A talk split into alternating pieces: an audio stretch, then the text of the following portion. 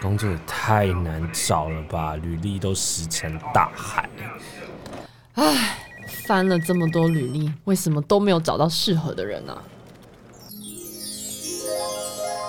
找工作找人才就听博乐园。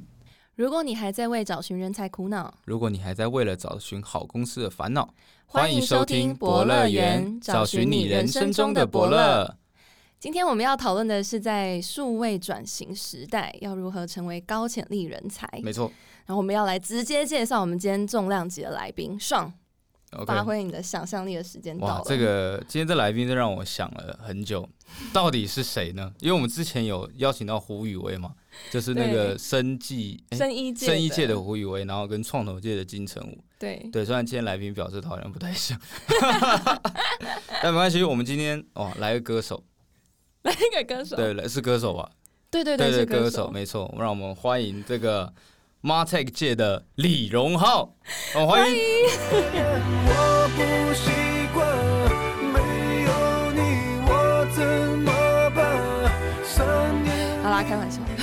没有啦。我我每次就是都有这个梗，我们很无聊。今天的来宾呢是 Roger，那当然他现在在 Martech 的产业，但是他之前其实也待过很多高成长性的产业。嗯那我们让 Roger 来呃直接介绍一下他自己。OK，好，谢谢两位主持人这这么抬举我的一个介绍 方式这应该是我基本上人生到目前为止最被抬举一次的这个自我介绍。对我刚刚都在怀疑说，哎、这个这个这个人真的是我吗？对，但是就是首先先谢谢，就是邀请我来这个你们的节目。那我想这个这个我一开始先自我介绍一下，我叫 Roger，那我中文名字叫罗和杰，那这也是为什么我叫 Roger 名字，因为中文名字念久就是这个英文的这个这个 pronunciation。那我现在其实是在一间呃 AI 的公司叫 APR，那我们是台湾起家，那现在做到全球其实有很多据点啊、的一间公司。那在过去的话，我其实花了非常多的时间在这个所谓刚主持人提到这个 MarTech，或是我把再稍微更更广广泛定义，就是所谓这种数位经济的一个一个产业。所以我在加入 APR 之前，我在雅虎服务。那在雅虎之前呢，我是在一间美国的做数据策略顾问的公司，它叫 APT。那后来呃，它被全资收购给到这个 Mastercard 啊，所以现在大家知道的 APT 其实是 Mastercard。那在更之前呢，我是在 Google，那我在印度的办公室，所以我过去的这职涯大概可能十出头年，其实都是在这个泛指所谓数位经济，包含从我们讲的这个网络。网络圈啊，然后一直到这个现在我们可能叫做这种做技术的提供商，像 AI 的这样的一个环境服务这样子。对，哦，大概是，呃、不好意思，可能会透露到一下年纪，是十年前是 是从今天算起，十年前吗？还是其哎、是好问题，其实 exactly 是十年前，因为我这个这个直接可以讲，没关系。我我是大学我在台湾土生土长了，那我之前大学的时候是在清华，那我毕业那年其实就是二零一一年。所以你今年二零二一，那如果你减十年，就真的一是完全是十年前，没错。OK？那还二零一那时候 Martech 算是很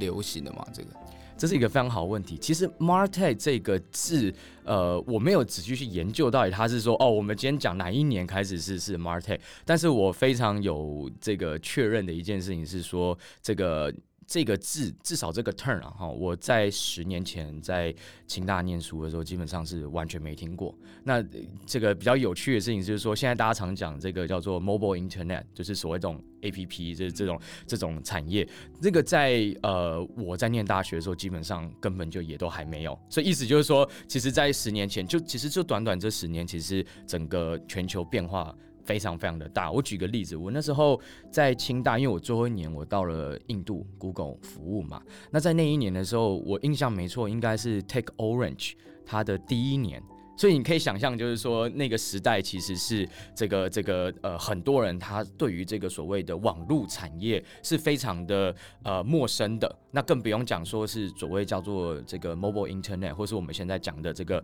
行销科技的这个产业。所以在那个时间点，其实是非常没有那么那么有名这样子。那那目前这个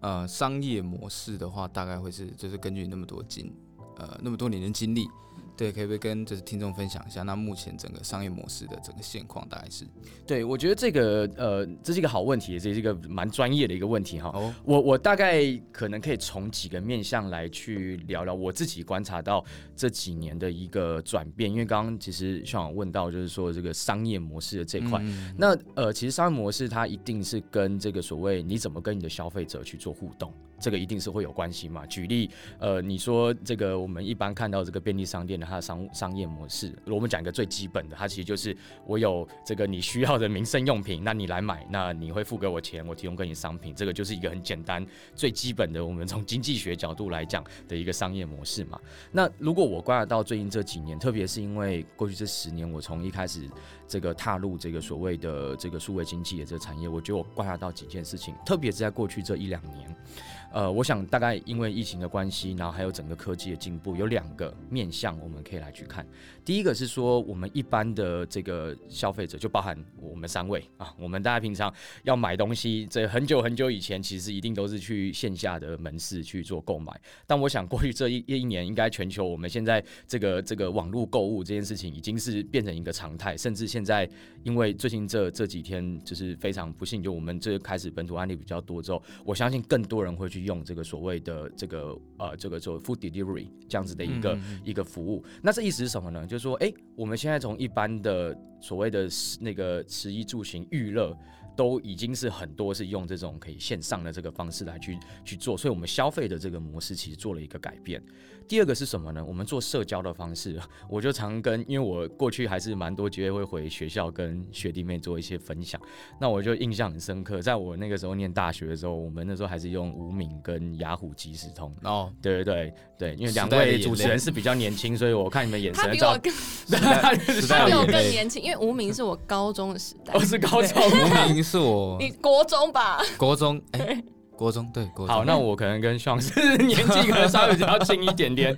对，那个时候其实我们是用这个无名，那意思是什么？就是说你在跟人跟人社交的这样子的一个关系，其实还是很很单点的，就是比较没有互动，对不对？那嗯后来开始有了这种叫做这个即时通啊这种。沟通的工具才开始比较多哦，我可以跟你有一点及时的这种这种的讨论。但是我想你这件事情现在跟现在年轻人他说，这个对我来讲根本就已经是一个很平常的事情啊，对不对我用 Instagram，我马上就发一个现实动态，你马上就可以回给我，甚至直接就打一个，我也不会打电话。现在其实也很少人在打电话嘛，，对，嗯，基本上就是一个我可能用 Facebook 的 Messenger，或是我用 Line，对不对？对我就直接可以做像。我跟我爸都会，就是他每次都会打电话给我，然后我就会说你可不可以打字这样子，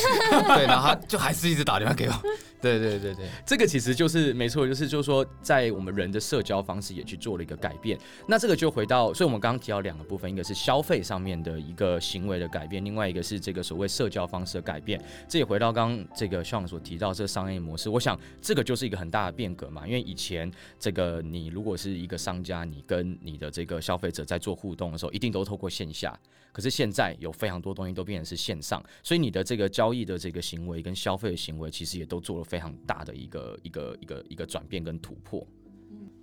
听了之后真的是让我们重新了解了，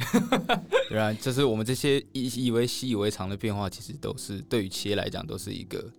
他们会去注意到的事情。对对，然后因为像嗯，现在可能大家会一直听到数位经济啊、数位转型啊、数位化时代啊，可是呃，我在想哦，有些听众他可能会觉得，哦，那我今天如果嗯，像刚提到，就是可能是一些呃消，不管说是消费或是社交。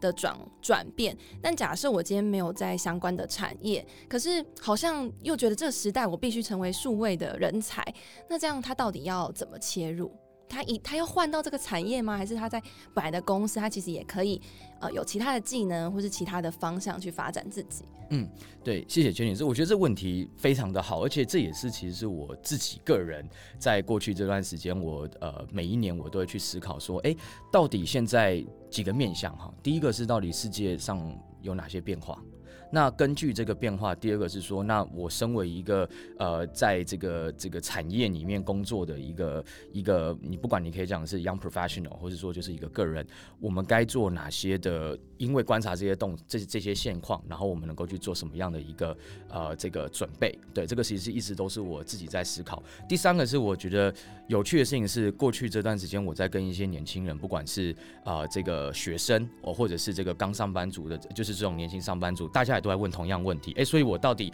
该做些什么准备？我现在的产业好像我的工作跟数位好像没什么关系，可是大家又在哇不断的讲各式各样的这个行销科技、人工智慧，然后数位等等，那我该怎么办？我自己的观察是这样子：如果我们今天把刚刚的这个比较大的这个这个这个面向问题，我们把它这个给收敛到一个几个我自己觉得很很马上现在。年轻人其实应该可以去思考问题。首先，第一个，我们刚刚讨论到人的消费模式跟人的社交模式都非常多是转到线上，当然还是有线下，但是很大一部分是线上。这个背后对于我们的观察是什么呢？首先，第一个是你获得这个数据的方式就很不一样，因为你可以想象为什么我特别讲数据。以前如果你可以想象在线下门市，好，我们就先想象一个，我如果我们是十年前我们在一个便利商店，呃，这个这个服务的这个这个店长。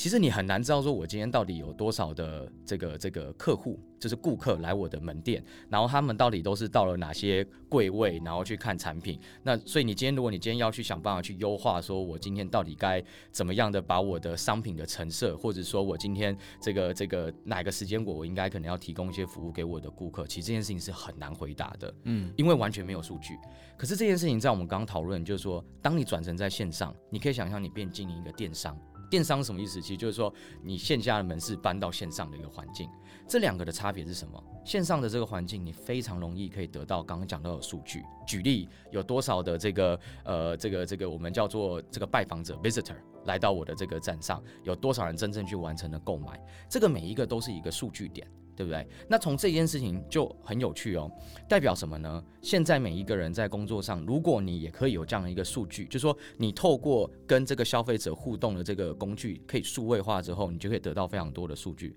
针对这些数据，你其实就可以去优化。我讲另外一个例子，像我们现在在做这个这个这个这个 podcast，对，这 podcast 你可以想想，以前如果我只是在这个这个这个线下的环境，我可能能够 reach 到人，就是来参加我活动的这些人。但现在这个 podcast 其实基本上，你只要放在这个线上，放在这个 app 里面，你可以源源不绝，非常多人都来，而且是什么呢？你还可以知道有多少人，然后在哪一个时间点，甚至更进阶，你还知道这些人的 profile 大概长什么样子，所以你就可以思考说，哎，我今天在经营一个这个 podcast，我可能。我的方向该怎么样的转变，然后我可能还可以有吸引到更多的听众去来，所以这个就回到 Jason 你刚 Jenny 你刚回到问的这个问题，就是说对于人才来讲，他该怎么样去做一个准备？我觉得首先第一件事情就是你一定要有一个数据的思维，就是说我做什么事情，我都要先想一下，好，我如果要优化一件事情，我想要把一份工作做更好，请问哪些数据我应该去衡量？因为所谓做更好，一定是不能是说，哎，Jason 你感觉我有变好吗？你说有。阿尚觉得我好像没有，诶，为什么两个感觉不一样？但如果我们今天都有一个数据的一个 message，像我们刚刚讲，你经营一个电商，好，你的流量成长了，从这个一百个人成长到了两百个人，你这样就是 double 了，对不对？那就是说，诶，这个就有成长，这个就不是凭感觉了。那我觉得这个是对于现在很多的年轻人，我在跟他们互动的时候，他也都问我的问题，就像 Janice 你刚刚问到说，诶，那我该怎么传播？说第一个，你先思考一下，在你现在的工作上面，你能不能再多加这个数据的这个思维？那他们一定第二个第二就问说，哎，这个听起来还蛮不错，但是请问我去哪里可以收集到更多的数据？那就回到刚刚一开始提到的，你一定要对于什么？就是第二点，你数位工具的这个了解就要变得更好。对，我觉得这两个是这个非常重要的。我先大概简单先提到这边。嗯，我觉得很棒。其实我忘，算我忘记我们之前哪一集我没有提到，就是 data driven。人才，我们在讨论最后面在讨论人才的时候忘了哪一集，然后观众就是大家自己去听，我们有忘忘记哪一哪哪一集了，我自己也忘了是哪一集。你说 big data 的部分吗？我我忘，我不知道是不是第一集在讲 live bar 的时候，然后哦没关系不重要，反正其实呃应该就是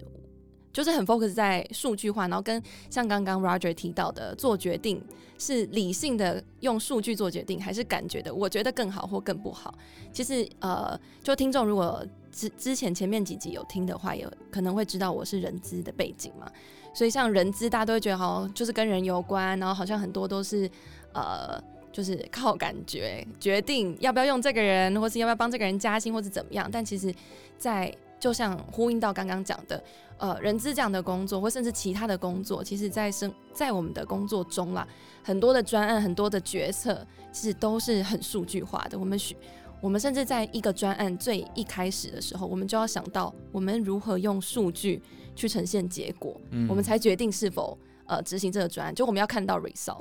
对，所以我觉得这刚刚那个 Roger，呃，应该说虽然在短短时间内，其实就会讲到很多很多的重点。对啊。那像上你本身是就是数位行销，对我其实也是 digital marketing 的部分，对你应该也很有，感觉。对，像我们公司其实就是前阵子在也在做数位转型，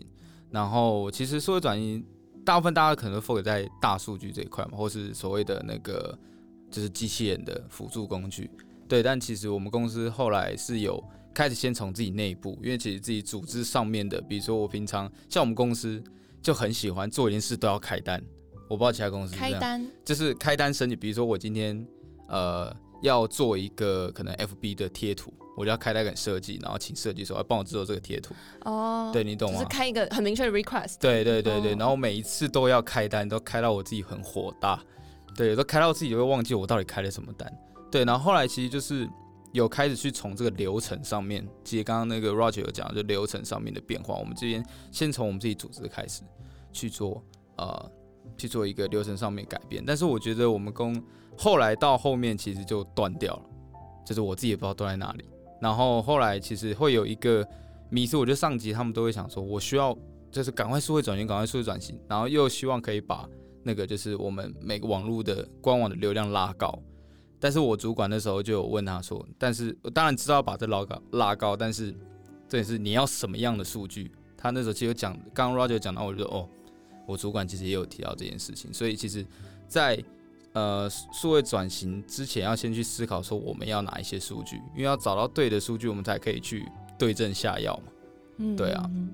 那这个这个。很难啦，我们不太可能在今天讲对对对对，这种很细节的东西。下一集再找 Roger 来。对对对对，然后再下一集又再讲别对人，对对对对，一直一直从他脑袋里挖东西。好，不过因为刚刚 Roger 讲到一个很很重要的，就是好，那呃，可能培养数据的思维，其实我觉得也很需要很多实战经验啦。哦，但如果我先从能力，譬如说像刚刚提到的数位工具开始培养的话，嗯，到底要要怎么开始？我觉得如果说本来就是工科的学生，你可能你就呃，因为哎、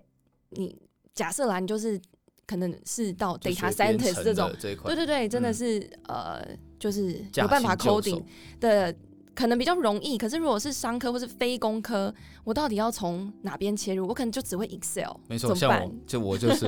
对对对，这这集对我受用无穷。所以我就对，其实 Janice 提到这个这个问题也很有趣哈。刚刚你提到这个 Excel，其实啊，我发发现这我实战这个工这个实物操作面来讲，我觉得光会用 Excel，其实你就已经非常厉害。对，哦，对，太好了，大家听了都有希望了。真的，因为我我觉得很有趣一件事情，是我过去呃这一段时间观察，就是如果我简单分两个两个阶段啊，我那时候刚大学毕业的时候，跟可能过去这五年很多，因为。在跟很多学弟妹或甚至朋友在聊的时候，你就发现，哎、他们问问题有点不太一样。以前那个时代是大家开始讲说，哎、什么叫数位工具？我讲是我在念大学的时候，哦，原来有 Facebook。像我自己个人，我应该是因为我二零零七年进大学，那我大概是在二零零，可能真的是零八左右才开始用 Facebook。那个时候，我觉得台湾好像大部分人是这样，因为一开始大一的时候可能还在用无名小站，然后到后来大二开始有用了 Facebook，、那那个到了在更后面，然后大家才开始有用，比如 Line 这种的一个这个数位工具。所以在之前比较多，大家都是在问，就是叫做了解这个所谓的数位工具的变化。但是到后面这几年呢，因为开始很多人开始在聊一件事情，哦，大数据。对不对？然后这个这个这个呃 AI 等等的，嗯。变这几年有很多的这个学弟妹，他们很常在跟我问的问题是说，哎、学长，那我想问一下，我现在是应该去念一个这个这个商业分析的一个学位，因为我觉得好像我没有习得这种数据分析的能力，我未来会被淘汰的这个概念，所以这很有趣，就是说，只是短短这十年，大家问的问题就差非常多，从原本是粗浅认识到现在变，我一定好像要这样，要不然我会可能会完蛋。那我我提另外一个这个 perspective 哦，有关这个来回尝试回答这个 James 刚刚问的问题。我觉得，如果我们先呃稍微 step back，回到一个最基本的的的一个层面，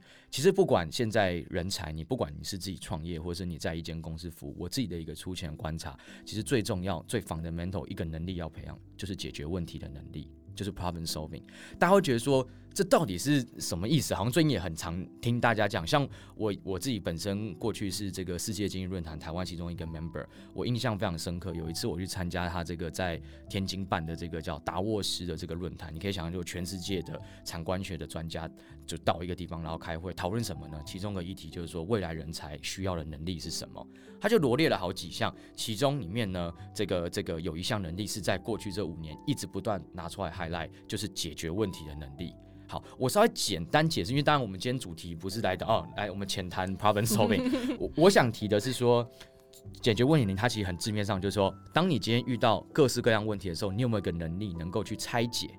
然后去分析，分析完之后你可以去解决。我举个最简单的一个例子，诶，那个如果今天这个你在工作上面，然后这个老板就问你说，像刚刚上提到这个流量这件事情，如果你公司经营一个电商，老板交代你一个问题，就是说，诶，你可不可以想一下，我如何在可能接下来的这半年，我想让我的这个公司的网站流量成长五十 percent？这就是一个很直接的问题，也是可能很多这个这个这个这个大家上班会遇到的问题。那遇到这个问题，能不能去拆解？拆解完之后，看对的数据，然后去分析，然后去给出一个建议，然后去执行，然后看结果。这个其实这个解决问题的能力，我发现其实它其实是最 fundamental 重要。为什么呢？因为刚刚 Jane 提到，就是说很多人问说，哦，我现在想要习得这种数据分析能力，我想要使用各式各样的数位工具，都很棒。可是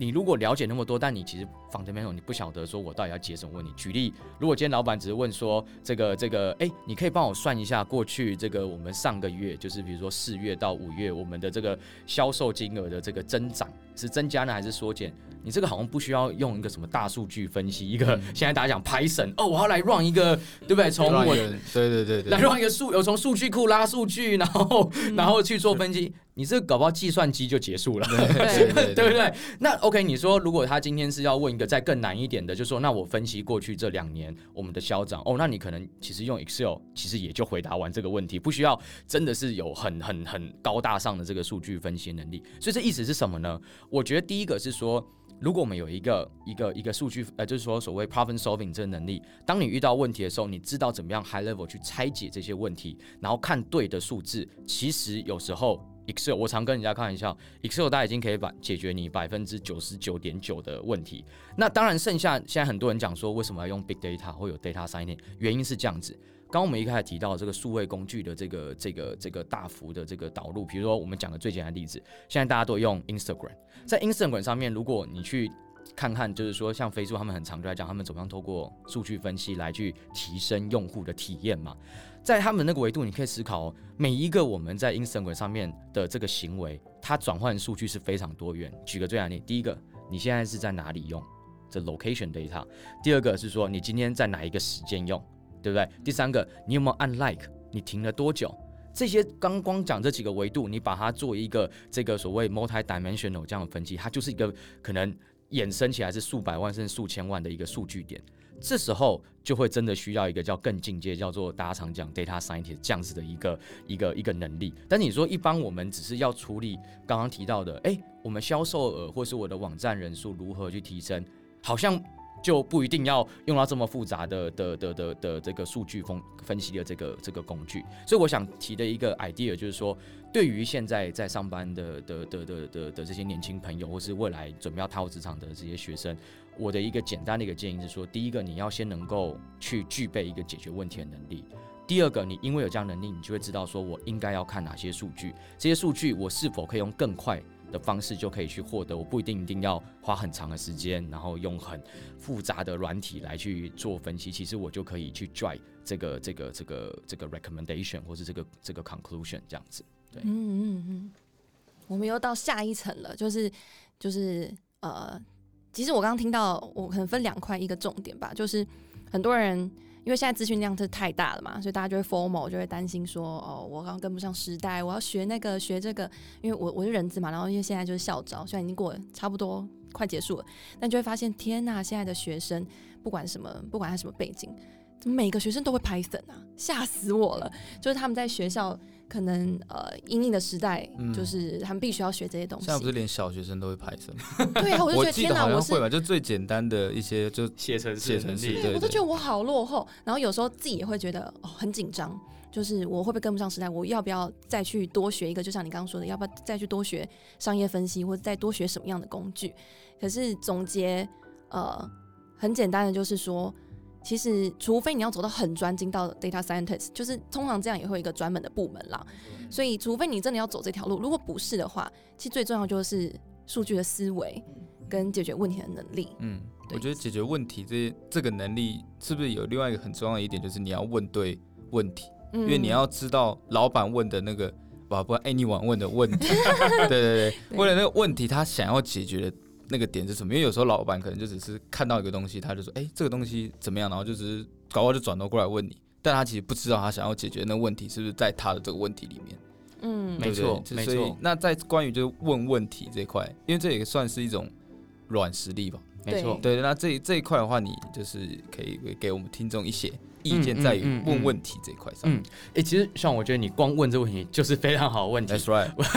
我我我举一个，就 follow 你那刚刚的这个问题，来我举个很简单的例子像我们刚刚聊到一个，的网站的就是说，哎、人数可以提升这个今天50%可能公司就，哎哎、那你觉得先思考一个问题，这个是真正我们要解的问题吗？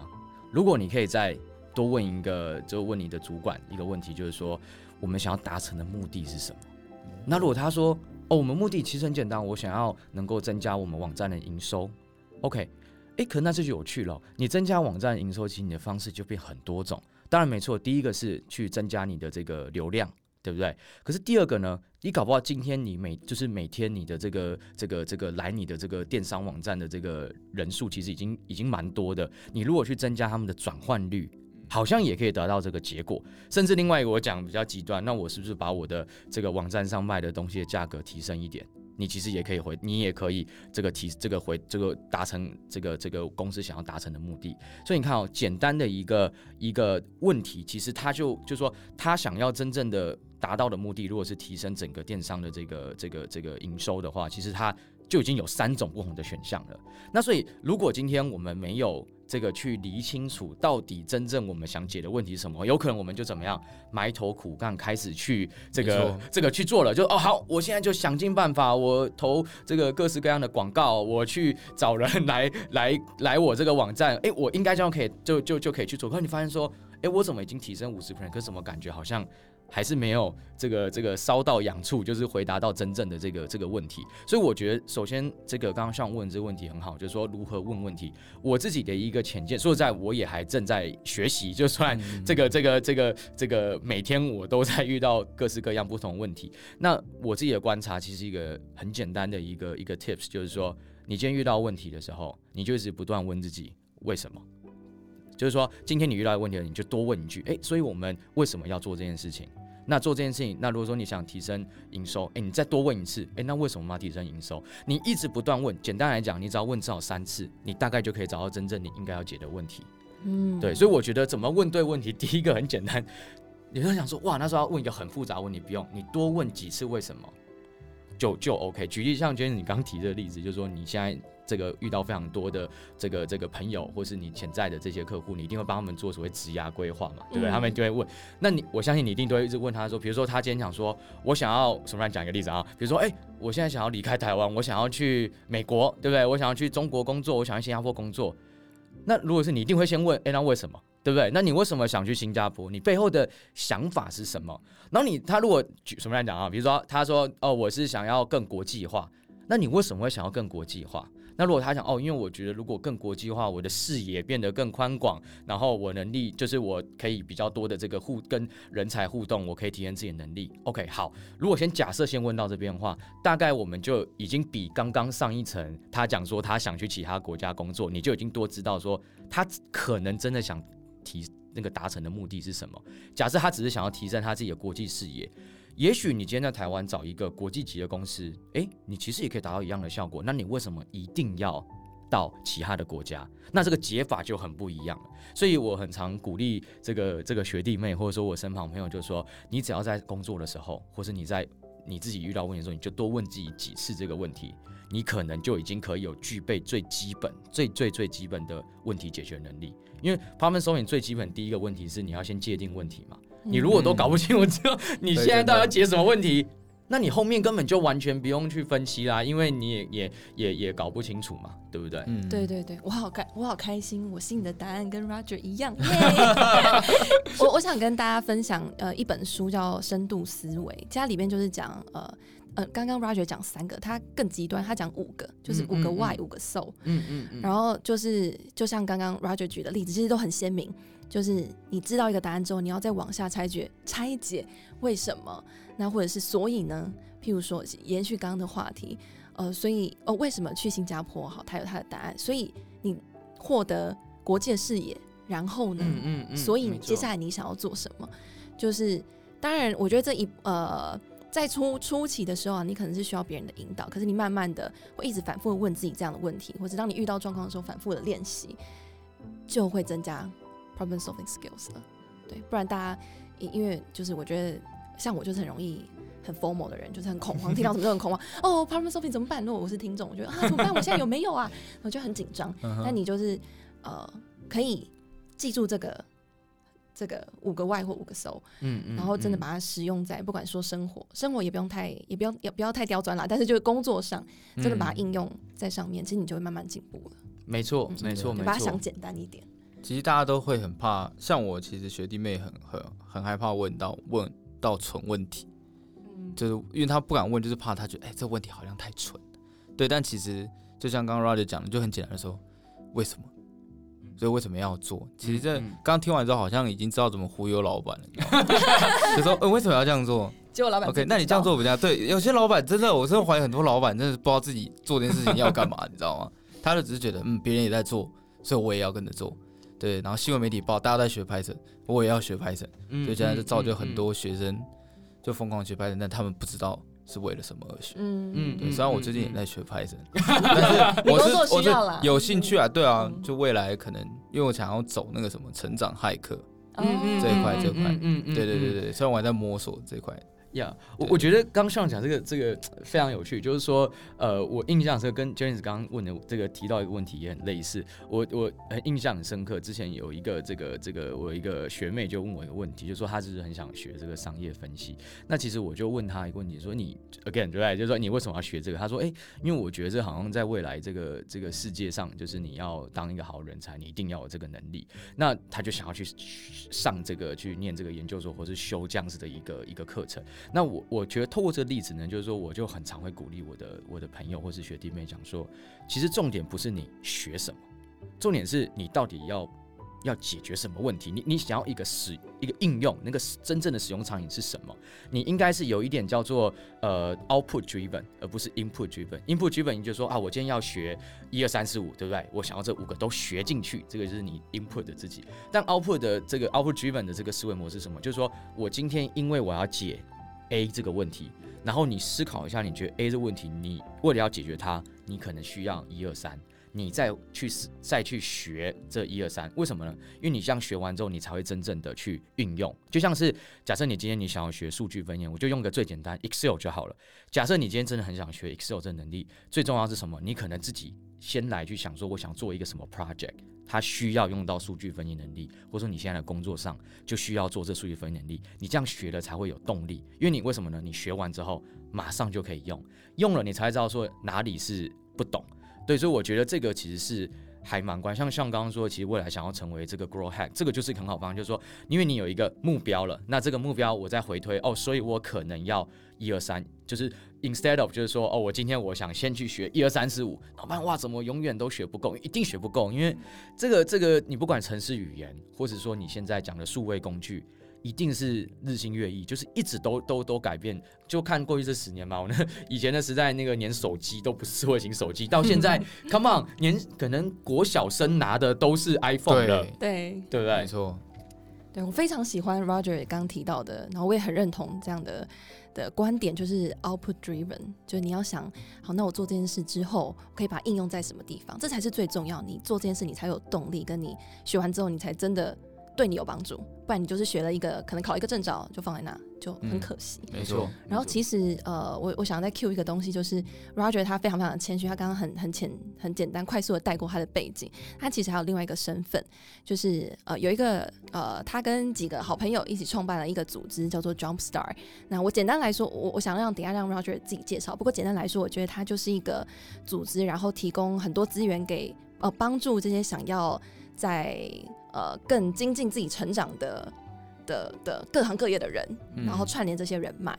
对，那我想让，因为我觉得在这个时代就变化很快啦，大家都会想说我要学什么样的呃技能，或者我可能要培养更多的人脉，可以之后可以做什么。那我觉得 Jumpstart 是一个蛮好的组织，那我想让呃 Roger 跟听众多介绍一下这个组织在做什么。嗯，谢谢 Janice 这个这个这个问题。其实这个呃，我觉得在呃我开始讲江上，我我觉得有一个一个一个，就是说可以跟大家也多多分享，就是说我自己个人的观察，因为我在大学的时候，我其实就开始发现，就是说我自己个人有一个蛮大的一个人生的一个热情或愿景，就是说我一直很觉得说，如果可以啊呃不敢说帮助，但是如果可以说用一个协助的一个角度来去让更多的呃人，不一定是年轻人的，就是说所所有泛指所有的这个这个这个人，可以更清楚知道他自己人生的愿景，我相信他人生会过得更快乐。嗯那如果这件事情我们稍微把它给拆解一下，对不对？就是说，在人生的当中，其实你可以想象一件事情，大部分人通常会问问题的时候，如果我们今天讲你，就是你刚大学准备要毕业，或者说开始工作，甚至到你工作已经五年甚至十年，你都一定问自己说，所以我到底我人生对于什么事情是我最 care 的？我到底要做什么的职业？这大部分大概大家 always 都在问这些问题毕题业。了三年还在问这个问题，其实三年六年都会哦十年都会对都会对对对对 但我觉得问这个问题是好的啦，对，没错时常去检视自己。reset 自己的想法，没错，没错，所以就是问这个这个问题，它其实背后一个含义就是说，大家首先你会愿意问，就已经是非常棒了。就我很常讲，你有这个 self awareness，right？你这已经知道去问。那呃，过去的我的观察是这样子，就是说，诶，很有趣是什么呢？我在呃十年前的时候，因为我到印度工作，所以就有个机会可以跟全世界各国人去互动。然后到后来，我的职涯一直也都蛮幸运，都是至少是在这种呃 regional 或是 global 的这个工作环境，所以我接触到非常多人。我观察到，至少我们先讲台湾有一个现况，台湾有一个现况就是说，诶，有两个有趣的事情。第一个呢是有非常多的好的人才。就是台湾起家的好的人才，都会问我们说，问我还有我我的一些朋友说，到底有哪些是很好的这个可以高速成长的这种工作机会？OK，所以人才好人才都要找好机会，但他们找不到。那另外一个是什么呢？就有很多这种非常棒的这个这个，不管是大家已经都知道 well known 的公司，或者是那种有高速成长潜力的公司，一直都在说，我一定要找到很好的人才，因为如果我是台湾起家的一个新创公司，我想要打全球市场，我天天需要好人才，可他找不到。那我就觉得很有趣，就是我跟我 Johnstar 的这个 partner Edgar 跟 Rosa，我们就身旁非常多人问我们这两个问题，就右边有人才找好人才找不到机会，好的公司找不到人才，这中间一定有一个有一个 gap 嘛，要不然他们两边人就会互动了。那后来我们就想说，有没有比较系统的方式来去做？为什么？我们看到了一个 vision。其实台湾过去这其实已经讲了，我真的觉得十年，就是说台湾不管从国家来讲，或者说从业界来讲，大家就在思考，请问台湾有没有下一个成长的一个机会？对，因为我大学念清华，所以很有感触。过去是这个走半导体那个代工制成，这个做非常非常好，真的是全世界顶顶尖。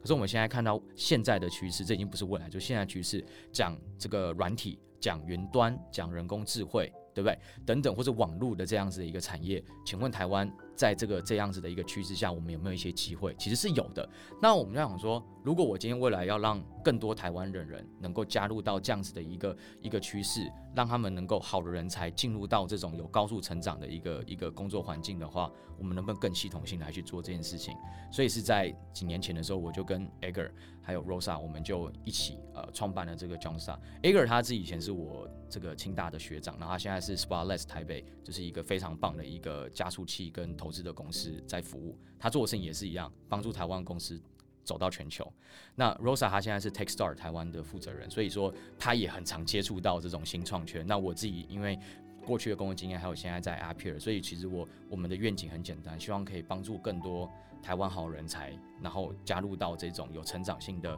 这个国际级的这个这个这个环境，然后去发展。那所以现在已经做了大概有七年的时间，我们二零一四年呃二零二零一四年对，二零一四开始做，然后六七年的时间，我们现在的校友有两百多个，那他们大部分都是在这个所谓的呃高速成长型的这个这个人才。那我大概就观察到，就大概是分三种面向哦，就是第一种就是在这种真的是很呃比较是国际型的这种这种这种公司，那包含像这个 Google。包含像 Facebook 哦等等的这样的一个国际级的公司，那我们也有是在这种所谓高速成长型的这个公司，像是方闹，OK，那这个就我们就有同事在在这里面，呃，所以就 John Star 的这个校友在这里面这个服务。那我们也有人是在这种所谓这种叫做呃传统产业，但是他做数位转型。那我认为这三种其实都是代表着这个有高速成长型的这个这个机会嘛，对吧？那所以说我们的愿景很简单，就希望让更多台湾好的人才。能够加入到这样子的一个一个 environment，那我们中间会做什么事情呢？我们提供系统性的这个 training，让你至少知道说，首先如何去找到有这样子工作机会的一个一个产业，然后第二个呢，我们会有一个叫做协助你可以更认识自己，去找到你人生的愿景，OK，design your life 的一个这样的一个 process。那第三个我觉得很关键的是，我们有个 community，因为这个基本上你你今天你只要想得到的产业，或是你未来想要出国深造。我们 John 校友全部人都有在这些这些这些这些环境里面，所以你就可以有扶持的一个一个一个效果，这样子。嗯，对。OK，如果是忠实我先报名，我先报名。对，如果是忠，你直接讲出来，我就想，我本来想说，如果是忠实听众，就知道下一句上要讲什么。我刚刚一直，我刚刚一直忍住，我想就听不瑞，就听不瑞，你知道，刚刚一直想报，名对不对？对，想报名。校长在这啊，校长，哎，快点啊！我们今年呃这个这个这个，其实我们过去因为已经 run 了七届了，然后每一届我们大概收的的这个这个伙伴大概都是接近二十位。那我们其实今年的话，我们会开始会做一个新的转型，其实就是更聚焦。刚刚提到就是说，我们希望可以更聚焦，在让更多台湾年轻人能够去找到有成长型的这种成长型的公司，就是呃。高高成长性，但他现在就是正在是 growing state。举例，他可能是 startup，他有可能是这个这个呃，现在是比较是过了 startup 的 stage，但他现在是还是非常需要这个这个跨国的这个 expansion。我们希望可以更聚焦在协助人才能够往这个领域去去发展。对，所以今年呃还没有正式对外的 recruitment，但是但是很快我们就会去跟大家来公布 OK，各位听众有福了，有福了，有福了，真的有福了。我们会把这些都放在那个 show note 里面。嗯，对对对对对，请大家锁定，好不好？对，大家有兴趣就赶快去关注吧。没错，好的，今天非常谢谢 Roger 来到我们的节目。没错，真的是谢谢我大谢谢前辈。不敢不敢不敢，我跟大家一样都还在学习 这样子。好的，今天的节目就到这边，非常感谢大家的收听。如果你还在为找寻人才苦恼，如果你还在为了找寻好公司的烦恼，欢迎收听博乐园，找寻你人生中的伯乐。我们下次见，拜拜，拜拜。